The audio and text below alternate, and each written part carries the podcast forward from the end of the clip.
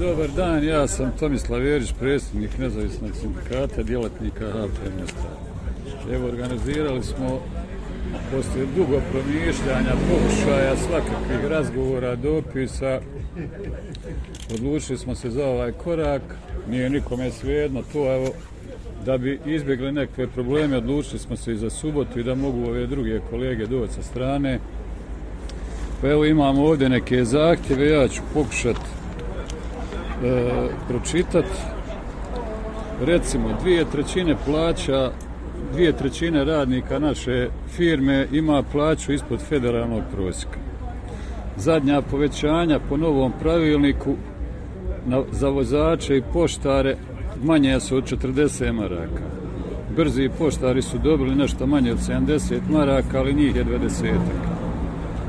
Ako uzmemo e, da je poštara i vozača oko 200, ukupan e, godišnji ukupno godišnje povećanje njihovo sa svim davanjima je oko 150 tisuća maraka.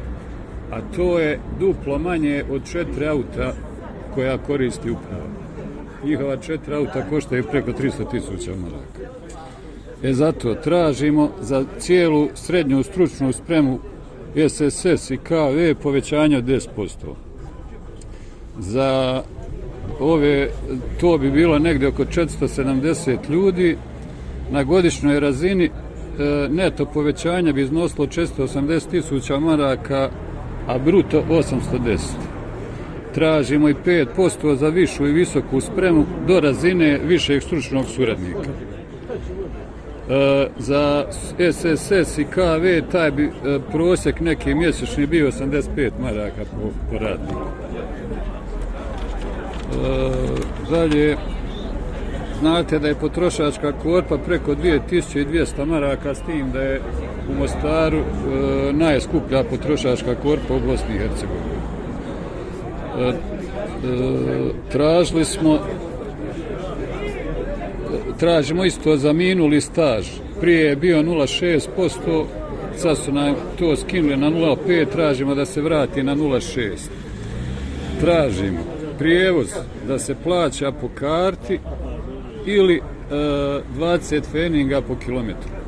E, kod nas je, ja mislim da je to jedna od rijetkih firmi koja plaća prijevoz za udaljenost preko 5 km i onaj minimalni zakonski Eh, 10 feninga po kilometru. Ljudi gube, ne isplati im se sad po ovim cijenama uopće dolaz na posao koji su sa strane. Dalje, manjak ljudi u tehnologiji. Evo, vjerovatno svi imate iskustva sa kašljenjem računa to je zbog toga eh, što sve više ljudi napušta firmu. Eh, ovi odnosi u, u firmi su katastrofa.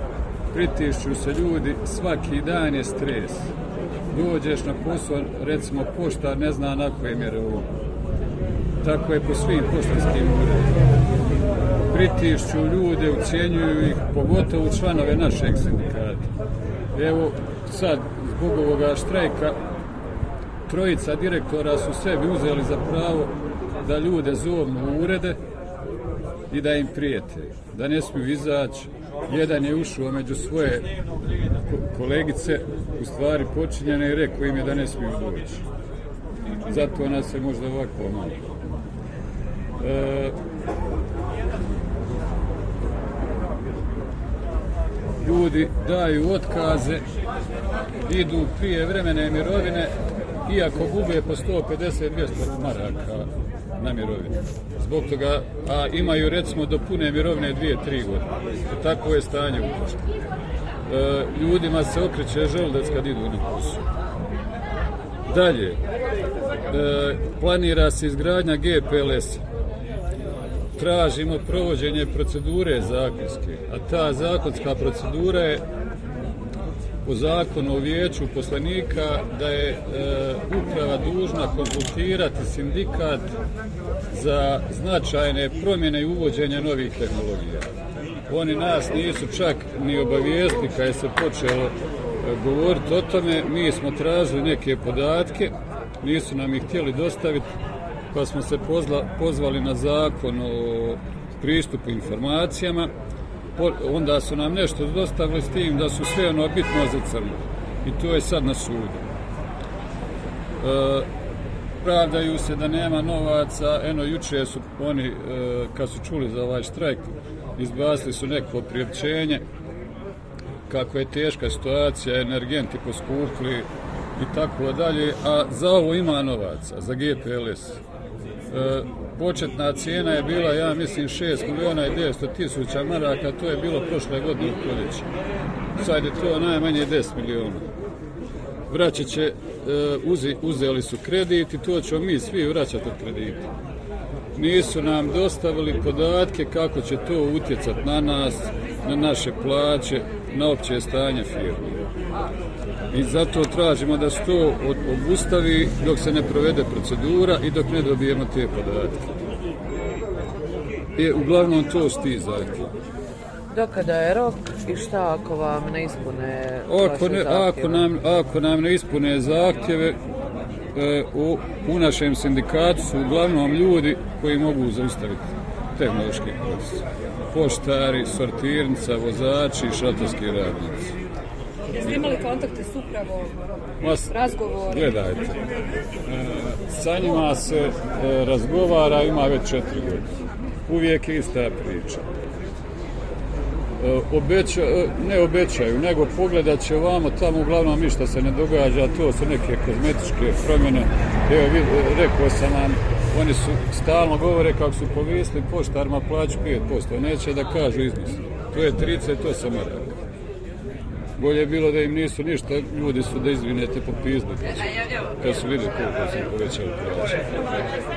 E, imamo od prošle godine samo 16 dopisa na koje, na koje nam uopće nisu odgovorili. Ignoriraju nas. To im je sad nova, onaj, nova taktika ignoriraju. Igro- Ignoriraju nas i za nove godine smo isto već nekoliko dopisa poslali, mi smo odgovorili. Nedavno smo imali sastanak.